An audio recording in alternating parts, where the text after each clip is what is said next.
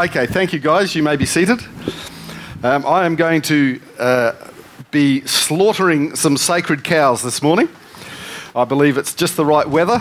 Actually, there's nothing wrong with the air conditioner at all. We just thought we'd let you experience what it's like in Fiji, uh, minus the humidity. It's actually nowhere near as uh, uncomfortable. Uh, right here, right in the open air there, as soon as you bend over a piece of wood to hammer in a nail, it just water just springs from every pore in your body. It's amazing. Um, but no, there is actually something wrong with the air conditioning, it will be fixed next week. Um, but I had hoped that uh, uh, this morning uh, people weren't going to take up much time before the word because um, I've got a lot to get through. So I'm going to have to speak at one and a half times this morning because what, what I'm saying is important. Last week, who remembers, we, we discussed how the Old Testament was written, put together, uh, translated, transferred, how we actually come with the Old Testament that we have today, and how it's different from the Old Testament that Jesus used, and how it actually all comes together to, to weave into a coherent and cohesive story that, of God's redemption of his people. And uh, that was pretty exciting. But there were some things we discovered about the Old Testament that perhaps made us a little uncomfortable because we'd believed, I mean, some people, hopefully nobody here, had sort of had the impression that it came down from God in tablets of gold, sort of thing, and was sacrosanct and unchanging and stuff like that. And we perhaps destroyed that a bit. Um, but this week we're going to do the New Testament. And we're going to do the same thing. Uh, if you don't feel a bit uncomfortable, you're either very wise or you haven't studied the New Testament enough. Um, and so we're going to go into uh, four different things. I mean, the new, let's start off. The New Testament is one of the most well documented pieces of literature in human history. Who's heard of Plato? Who's heard of Alexander the Great? Aristotle? People, people like that who are famous in the historical world often have a total, for instance, of 50 pieces of ancient literature that, literature that people have discovered of theirs or, or about them which, you know, in, in archaeological terms is a big deal. The New Testament has over 6,000 documents, most of which are complete, which tell us what the New Testament is about. So it's, it's, it's, sort of at the top of the heap when it comes to documented uh, pieces of history. And so the history of the writing and the manuscript history of the New Testament has undergone four important phases, which we're going to cover this morning very quickly. The first is the writing of the New Testament, the second is the spreading of the New Testament, the third is the collection of the canon, which only has one N and doesn't fire cannonballs. Um, it, it, actually just means a collection, really. And then we're going to discuss the knotty uh, subject of the English translations of the Bible, why we have so many and why some people are so attached to particular ones, uh, which is, sorry, burping there. It's the gyros I had last night. Okay, so let's get on with it. The writing of the New Testament. The writing of the books of the New Testament took place between 45 AD through 100 AD. Unfortunately, none of the New Testament authors have ever said, Here I am, on this date, in this time, writing this book. Never happened. But the consensus that most New Testament scholars would agree with is that the last written books of the New Testament are more likely to be the Gospel of John or the book of Revelation, as John was the last surviving apostle, surviving until the late 90s AD. Uh, don't know what that means for his age, probably the late 90s for him as well. So, in the New Testament, we have five large narrative works, which are stories. So, we've got the four Gospels and the book of Acts. Then we have a collection of somebody's mail, uh, which is the largest portion of the New Testament.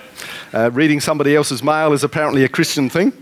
Um, and then we have a unique work in the New Testament, which is a first century Jewish apocalypse, uh, which doesn't quite read like anything else in the New Testament. And we've actually dealt with that um, some time ago. Uh, and so each of these collections have their own unique history. And so we're going to start with the, the, gospel narrative, which are the basic foundation stories about Jesus of Nazareth. So we've got a, a timeline up on the, uh, on the screen here. Jesus was actually born in what we would call 4 BC. Uh, people didn't get the dating stuff right until quite a bit later.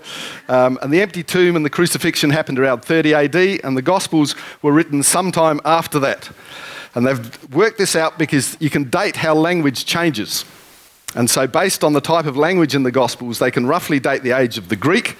And so, you discover there's about a 30 to 50 year gap between the events surrounding Jesus of Nazareth and the writing of the Gospels. And so the troubling question that most people ask is what the heck is going on in that yellow section? Why is there a caution tape? Actually, I didn't intend it as that, but sounds good. Um, and so, usually, what it comes down to, there are two schools of thought.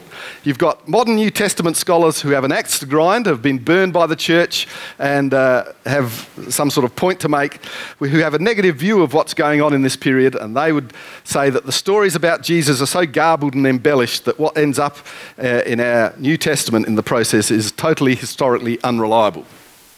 And then you have the other scholars who have golden tablets falling out of heaven that say, no, what we're reading is exactly the words of Jesus, and uh, there's actually um, nothing that's changed historically at all, and what we see in our New Testament is exactly what happened. And they're the two extremes. Now, who remembers what happens when they're extremes? You take a step back, take a deep breath, and then realize that the truth is probably more complicated than both of those ideas. And so, what I want to introduce to you is a metaphor known as the quilt. Who's heard of a quilt? Who's ever made a quilt? No? Oh, people have. This is good. So, some people know what I'm talking about. So, reading the Gospels that we have today is a bit like looking at a finished quilt. And if you know that when somebody starts to make a quilt, when they've finished the quilt, the age of the quilt is determined by when you finish the quilt. Was that fair enough? But that doesn't mean that it's the same age as all the pieces of the quilt. Because you know, some, some of the pieces of the quilt have been in your great grandmother's sewing box for, for decades. Uh, some of them you got from Spotlight last week. Um, and so th- these various things have been put together. And so when we're reading the Gospels, it's a lot like looking at this quilt. And now, if you think about what's happening here, we can, we can actually trace the process uh, of the individual pieces. And so, let's, for instance, let's go to Luke chapter 1. This is, this is fairly unique, this bit. Uh, it's a very rare passage because we have a biblical author who doesn't say when and where, but he does say why and how. He's actually saying, Dear reader, here I am, here's what I'm doing, and here's how I did it. And Luke 1 1 says, Many people have set out to write accounts about the events that have been fulfilled among us. They used the eyewitness reports circulating among us from the early disciples. Having carefully investigated everything from the beginning, I've oh, decided to write an accurate account for you, most honourable Theophilus, so you can be certain of the truth of everything you were taught. So, what's he talking about here? What's been fulfilled among us? He's talking about the story of Jesus. And so, how many accounts does he say are floating around? Many. So, there's a large amount of information floating around there the gospel. So, there's lots of quilt pieces un, not sewn together but hanging around out there. And we know one of the collection of pilt, pilt quilt pieces that he's talking about right here is the Gospel of Mark. Um, most scholars think that Mark is the first quilt, and then Matthew and Luke have taken up Mark but drawn on other quilt pieces that were not in Mark. John is right out. Uh, no, he's unique because he has some material that relates to Matthew, Mark, and Luke, but he's gone to a completely different collection of quilt pieces, and uh, he's he's actually done something which is really awesome because he's actually come from a, an independent sort of line of witnesses um, and the teaching of Jesus. And when you put it together, you notice that there's two things happening. One is that there are differences in how people report the words of Jesus and the teachings of Jesus. Are these profound differences? Most of them, no. But some produce very real tensions when it comes to reading the, the, Gospels. And there's actually a struggle that goes on to this day to resolve some of those tensions. Um, and people argue about them mainly because people like to argue. Uh, there, there are some things, I mean, you know, there's a, there's a nice one. The Gospel of John puts the Passover meal the day before every other Gospel. And you sort of think, why did he do that? Did he, did he have a, a bung watch? Was he, was he using uh, um, an Omega instead of a Timex or vice versa? Um, we don't know. And this is, as I say, one of these tensions that are hard to, to come to terms with. But the question we need to ask do any of the differences change the theology of the New Testament or the character and divinity of Jesus Christ? And the answer is no. So there we have it. We, we had all of these witnesses, and there's a lot of detail that I'm skipping over here. The, the witnesses that they got were actually um, specifically, people specifically appointed to record oral history. They weren't just some ran, they didn't go and interview random people. Wake up, hey, you, did you see Jesus go past? Oh, yeah, I had a few to drink that day, but yeah, I saw him. It wasn't, it wasn't that sort of witness. These people were reliable witnesses. So there's a, anyway, if you want to talk about that, we can talk about it later. Okay, the next thing we have, of course, is the letters. Now, they have a very different process because they're not books, they're letters. Right. And so let, us just go through a letter. The letter of Romans. Who's the letter of Romans from? Romans 1 1. This letter is from Paul, a slave of Christ Jesus, chosen by God to be an apostle and sent out to preach his good news. Who's the letter of Romans 2? Verse 7 I am writing to all of you in Rome who are loved by God and called to be his own holy people. And now, if we go on to chapter 16, which he's just about to finish, he says this strange thing. He says, I commend to you our sister Phoebe, who is a deacon in the church in Cenchrea. Welcome her in the Lord as one who is worthy of honour among God's people. Help her in whatever she needs, for she has been helpful to many, and especially me. Well, why does he suddenly bring up this Phoebe person? And why does he say, well, what's Phoebe going to do? Where's she going? And he mentions her because she's going to Rome. And she's going to Rome with the letter of Romans. So Phoebe is the messenger that Paul is sending. But not only is she the messenger, she is going to be the person who reads the book of Romans to all of the people in Rome. Now, if you think of what Paul's renowned for in his interactions with women, some of the things that are in Corinthians, that upsets a few people's apple carts. Paul wouldn't send a woman to do a man's work. Yes, he would. And uh, so it has all sorts of interesting implications. Read on verse 22. I, Tertius, the one writing this letter for Paul, send my greetings as one of the Lord's followers. Who's Tertius? well, nobody knows. It's the only time he appears. But we, it's fairly clear that he, he's the guy writing it. He just puts in his little foot, footnote P.S. Paul isn't writing this, I am. Say hi to everyone for me. Um, and so, you know, the, the, there, there's a, a, pattern here that the letters are, are put together by people. It's a community effort. Um, the book of 1 Peter shows the same, it's a bit like Jeremiah. Remember last week? Jeremiah had the, had the, the scribe, um, I forget his name. Yeah, anyway. No, it was Baruch. Baruch, that was his name. Anyway, the book of 1 Peter shows the same pattern. Peter 1 1, this letter is from Peter, an apostle of Jesus Christ. I'm writing to the God's chosen people who are living as, as foreigners in the provinces of Pontus, Galatia, Cappadocia, Asia, and Bithynia. Who's the letter from? Peter. Who's it to? A hell of a lot of people. um, and who wrote it? Well, 1 Peter 5:12 says, "I have written and sent this short letter to you with the help of Silas, also known as Silvanus, uh, depending on the uh, version that you've got, whom I commend to you as a faithful brother." So he's obviously commending Silas again, so he's not going with the letter. Silas is, and Silas has probably written a lot of it. And it also solves another problem. Because if you've ever read 1 Peter in the Greek, which is not many of us, um, you'll discover that the Greek that it's written is, is, is worthy of Homer. It is poetic high Greek. And you sort of think, how does an Aramaic fisherman write poetic high Greek when he might speak it, but I bet you he don't know the language that good? Um, and that, this solves the problem because um, Silas was a Greek scribe. So he knew it. So he, he listened to what Peter said and he, he wrote it down so that people would think it was, was real nice and not just some rubbish cobbled up by Peter. Um, so, he, he, well, clearly he brought someone along who knows Greek better than he did and communicated what he wanted to communicate the way he did it. So then we have, well, how did these letters spread? Because they were given to the churches. So there's a clue in Paul's letter to the Colossians. 4:16 it says after you have read this letter pass it on to the church at Laodicea so they can read it too and you should read the letter I wrote to them. Do we know who the Laodiceans are? Yes. Do we have the letter from Laodicea? Nope. No idea what happened to that one. But somehow it got lost in transit, and we know he wrote a letter. But wouldn't we like to find out what he wrote in that letter? But we don't know. It didn't get preserved for one reason or another and wasn't included in his official collection of letters.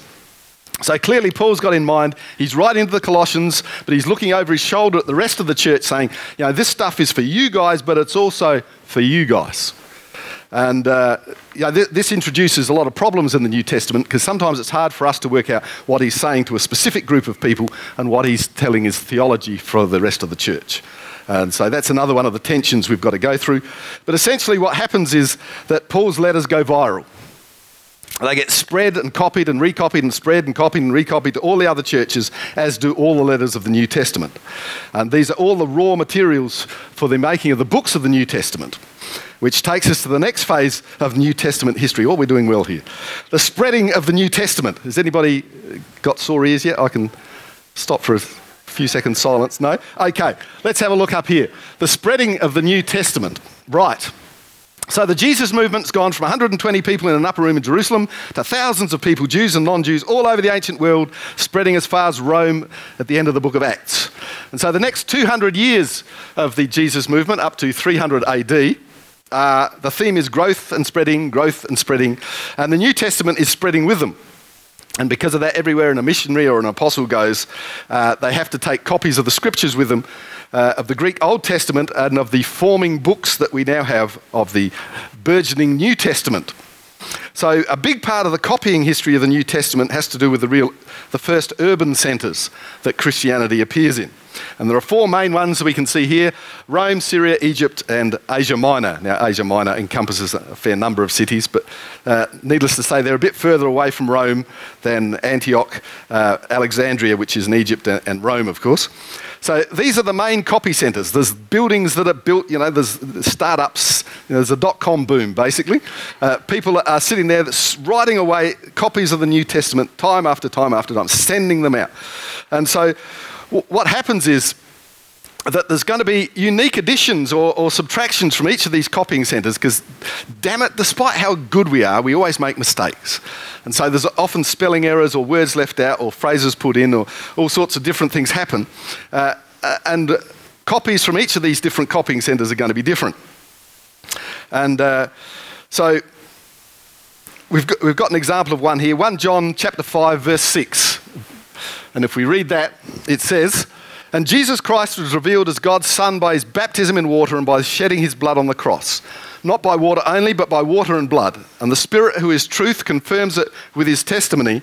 So we have these three witnesses. And the bit in blue only occurs from the Asia Minor uh, branch of these. It says, in, in heaven, the Father and the Word and the Holy Spirit, and these three are one. And we have these three witnesses on earth the Spirit, the water, and the blood. And all three agree. Uh, in a lot of the other ones, the middle section is missed out because what's, what's happened right here? Somebody has looked at this and said this is a perfect place in the New Testament to reinforce the Trinity. And so they've actually added that in just to help the understanding of people. Uh, and, th- and, this edition happened in a set of manuscripts in Latin, and they're connected to the Asia Minor ones, and they eventually made their way to Rome. And guess what? They made their way into our Bible. And so you say, well, here's an addition. We've picked it, we've got them. They can't fool us. We've, we've found out that they've actually added this. It helps interpret theologic, theologically what's going on, but if it's not in the original, it shouldn't be there. Discussion over, wipe it out. And we can do that. Uh, but we can also say, look, are we introducing an idea here that's not found anywhere else in the New Testament? No. The Trinity is one of the basic things in the New Testament. So it's not wrong, but we do know that somebody got creative and added it in later uh, to help people understand it. So whether you want to include it in your Bible or not is up to you. It's usually in the footnotes saying this is not included in something. Um, and so uh, essentially, we know that there's been changes and things, but we, the great thing about all these copying centres is that we can trace them. But then we run into a problem. Um, after the first 200 years of the New Testament, it's similar to that period we have with the Hebrew Bible. Basically, in short, it's complicated. Um, but that's okay, we should expect it to be complicated because there's people involved. And the, the person that was mainly involved with this Roman emperor called Diocletian. And Diocletian suddenly took it upon himself to say, Christians are bad, bring in the lions, and let's go burn all their books. And so Diocletian goes around and destroys all the churches he can find and all of their books in uh, Egypt, Syria, and Rome. And uh, in the end, he dies, and another Roman emperor comes along before he can get terribly far into Asia Minor.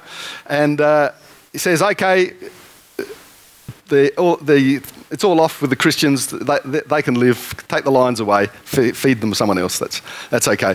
And so Christians can now engage again in missionary activity. And so they start, the, the movement of faith in Jesus starts to grow again. And uh, there's a tremendous demand for large numbers of New Testament transcripts again. Where are they going to get these Testament transcripts from? A large copy house. Which is the only copy house that is left? The ones in Asia Minor. And so this becomes the new form. Can I have that? The new form of the biblical text all the way up until 1516. And you get this guy called Erasmus, who actually does the first for the first time does something that he says, okay, let's let's put this all together and make a New Testament. You think, well, it took him all that time, 15, 16. And so he had access to a couple of hundred biblical manuscripts, which at the time seemed pretty amazing. And so nobody had ever done it before. But he put together the first New Testament. But we know that all of the manuscripts he found came from the um, Asia Minor chain of tradition. And he based his text entirely on those. And it's now, it's now what's called the majority text mainly because that's the majority of the script, the things he had. Um, and so it goes forward from there. Uh, people began to use Erasmus's text as the scholarly edition. And a few years later, a guy named William Tyndale, who should be familiar to some of us, in 1530, decided that he'd do something dangerous and illegal. He translated the Bible into English. Um, he could have been executed for it. Apparently, I, I don't know the full history of that, but uh, Bible in English was regarded as a bad thing, um, and nobody was allowed to do it. So he went and off and did it in secret, um, and produced the first English translation from the best he- Greek and Hebrew manuscripts that he had were basically Erasmus's. So Tyndale put things into English, and then it began to influence the next major English translation, which became the dominant English Bible for the last 400 years, which is the King James Version. So, what it comes down to is we're talking about a thousand year plus period of time that the New Testament is being passed on and translated, but based off one manuscript trans, transla- tradition after the Diocletian persecution. Then we had the age of the British Empire. The sun never sets on the British Empire, and the British were so pervasive everywhere that they had to develop new hobbies to keep themselves busy, so they decided they'd go into archaeology. And between 1800 and 1900 was the, was the dawn of a new age of archaeology where British, German, French scholars went all over the world and found ruins of monasteries in Syria and Rome and Egypt and dug them up. And guess what they found? Books. Books of the New Testament that were older than the majority text, complete translations of other traditions. And so they thought, well, let's have a look at this and see if they're any different. And guess what? They are. And so we have um, this you know, great collision, if you like, of traditions where we not only have the majority text, but we have all these other texts, and we can now trace these other texts where they came from. And so there's this whole network of we can trace spelling mistakes all the way from Greek, Greece to um, France to Spain uh, to, Mor- to, Morocco, where things were copied along one train, and so one scribe's um, mistakes have been. But we can see that the, a chain that went down here to Egypt was copied, and so we can actually how the New Testament was spread through the New World just by following the mistakes. See, there's a, there's a silver cloud for every lining. No, there's a. Yeah, anyway, you know what I mean. So we, we have uh, the entire New Testament represented in some of these early codex forms, and this was actually really exciting for biblical scholars. And so much so that in about 1960, there were two German scholars named Erwin Nestle and Kurt Aland who put together the uh, Quick Bible, um, okay, never mind. Um, they actually started to put together the state of the art, here's everything we know in one place Bible uh, of the New Testament, and it's actually called the Nestle Aland New Testament. And it's now in its 27th edition. It is, it is uh, digital and it contains every known translation of every phrase in the New Testament. Um, and so this, this resource um, is available to us today. Uh, and so, what is our Bible today? Thank you for that. Uh, we're, we're approaching the end, so stay calm. The collection of the canon. What we, ca- what we carry around in our pockets or on our devices today is, is the canon of Scripture, which is the authoritative list of books that constitutes God's communication to the human race. And so it's important to recognize that as Christians, what we know about Jesus is mediated through Scripture. But it's important to know that the Bible actually isn't trying to draw attention to itself. The Bible is trying to draw our attention to Jesus, right? And so when, when we look at the biblical canon, we think it's a, a list of books that tells us how to behave and has the power to tell us how to behave, um, and that the authority is in the book. But the biblical view of authority is that all authority is in Jesus and his mission that he's commissioned us to. So, knowing that, we know the story leading up to Jesus, called the Old Testament. We know the story of Jesus. Peter, Paul, and James and John are guiding the early church how to live out of that story of Jesus and live out of the gospel. So the question is once all these guys pass from the scenes, the, the, scene, Jesus, the first generation of apostles, there were a lot more texts produced in the first century than the ones we have in the Bible. What's going on here? And so there's a discerning process, a sifting process. Uh, which text comes from this early period is the right one that tells us exactly what's going on. And I think a lot of Christians have this view that a, there was an official council once with men in white robes and long beards who sat around and said, in, out, in, out, in. Never happened. If anybody tries to tell you that happened, it never happened. There were councils that met, and they met to look at it and say, well, this appears to be what is happening. What happened in the, the church was that everything that was read, everything that was used, rose to the surface. The, the, the, scriptures that were bringing the presence of God got used, the ones that didn't just didn't get used. And some of the ones we've got now were dicey. The book of Revelation was left out for several decades because people just thought it was too hard. Let's just get rid of it. I'm with them. Um, but it was brought back in. Uh, the book of uh, uh, 3 Peter, 3 John, one of those wasn't in as well. But so it was to do with usage and how the church was using these books. And all committees did was basically ratify a decision that had already been made. So, um, so, so, it was an organic growth really out of the church spreading throughout the ancient world. Uh, so, in many ways, we can conclude with this. The Bible arose out of the mission of God at work in the world and out of the church spreading and growing and spreading.